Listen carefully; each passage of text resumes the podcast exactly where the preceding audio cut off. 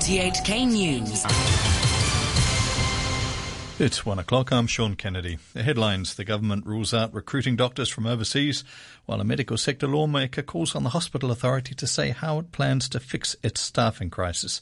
The chief executive says she's sticking to her guns over controversial changes to elderly social welfare. Beijing speeds up work on a law banning forced trans- technology transfers as it seeks to diffuse trade war tensions. And British MPs back a plan by the Prime Minister to renegotiate Brexit with the EU. The chief executive, Carrie Lam, says it's not the right time to discuss whether to import foreign doctors to ease staffing shortages at public hospitals. She was responding to a question from Liberal Party leader Felix Chung. Attention has been focused on staffing levels in recent weeks because many hospitals have been overwhelmed by demand from flu patients.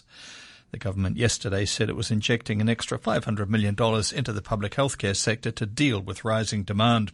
Experts have warned of a surge over Lunar New Year when many clinics closed down. Separately, a pharmacist group says the government hasn't been making good use of available resources in the battle against influenza and related complications.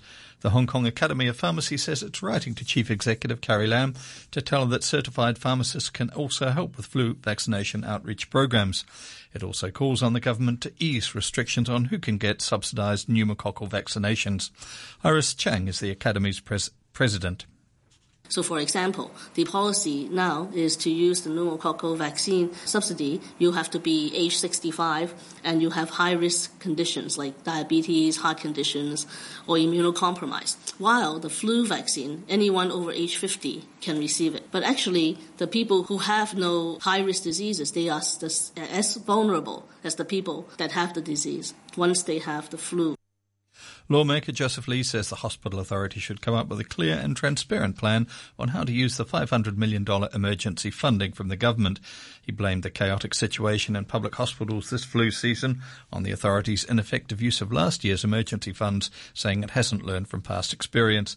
Professor Lee chairs the Association of Hong Kong Nursing Staff.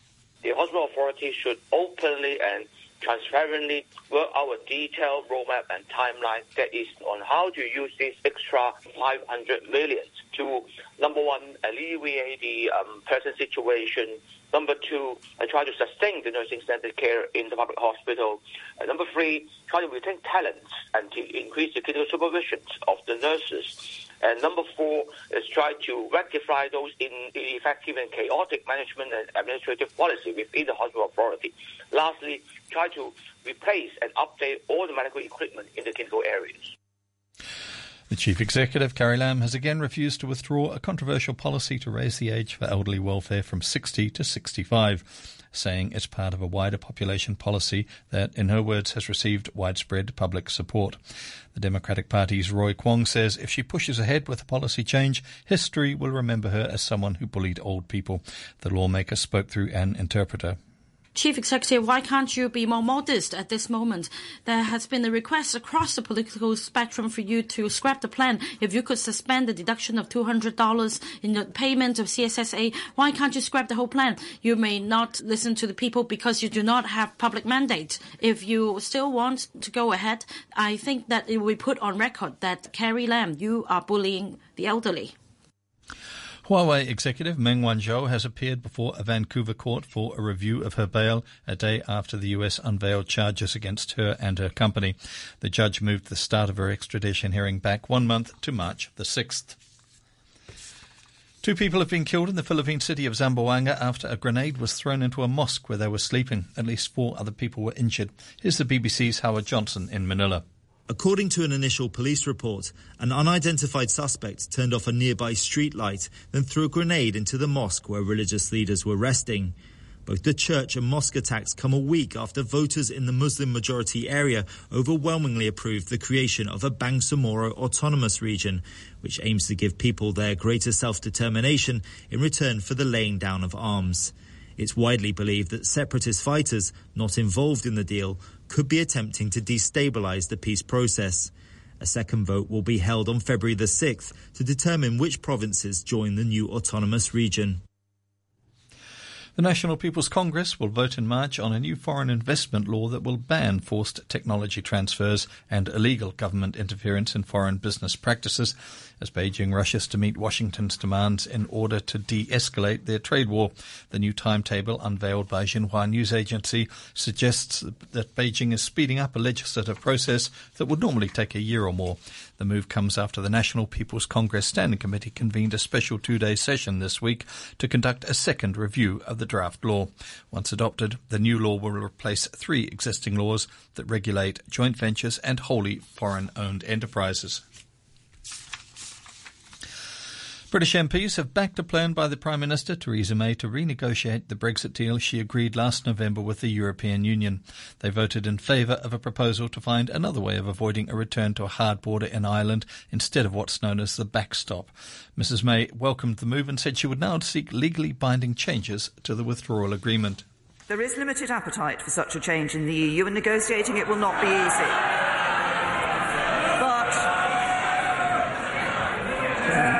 But in contrast to a fortnight ago, this House has made it clear what it needs to approve a withdrawal agreement.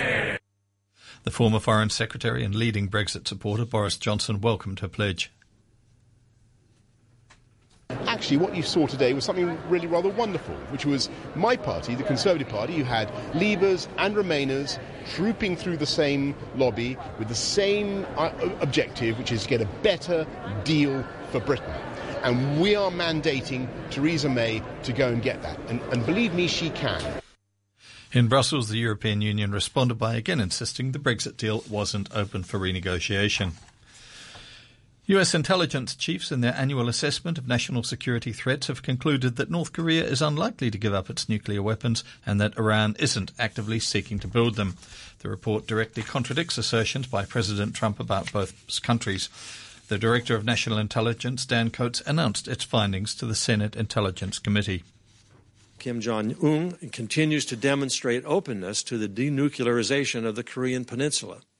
Having said that, we currently assess that North Korea will seek to retain its WMD capabilities and is unlikely to completely give up its nuclear weapons and production capabilities because its leaders ultimately view nuclear weapons as critical to regime survival. The assessment makes no specific reference to Central American migrants being a threat. Mr. Coats also said Islamic State still commands thousands of fighters in Iraq, Syria, and elsewhere in the world. Mr. Trump had said Islamic State was defeated. The former political advisor to President Trump, Roger Stone, has appeared in court in Washington to face seven criminal counts, including making false statements to Congress and witness tampering.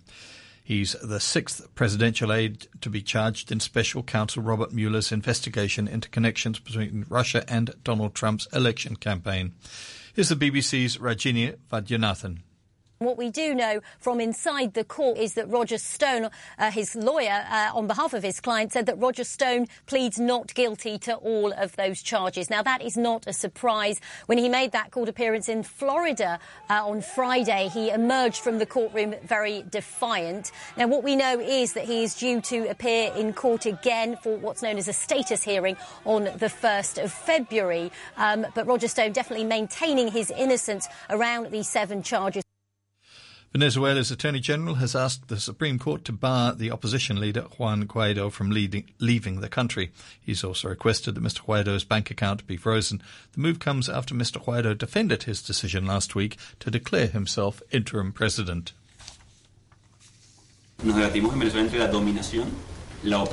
We either accept domination, total oppression and torture, or we choose freedom, democracy and prosperity. They are killing young people as they try to return home. 40 people in just one week. 170 people were killed in 2017 and nearly 80 in 2014. This is Nicola Maduro's regime. The American singer James Ingram has died. He was 66. The cause of death hasn't been revealed, but US media report that he had brain cancer. The BBC's Colin Patterson looks back at the R&B star's life.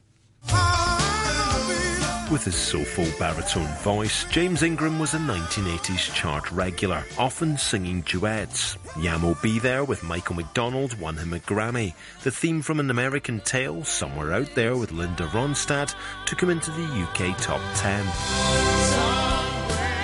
As a songwriter, he received back-to-back Oscar nominations in the 1990s. His best known composition, though, was PYT from Michael Jackson's Thriller.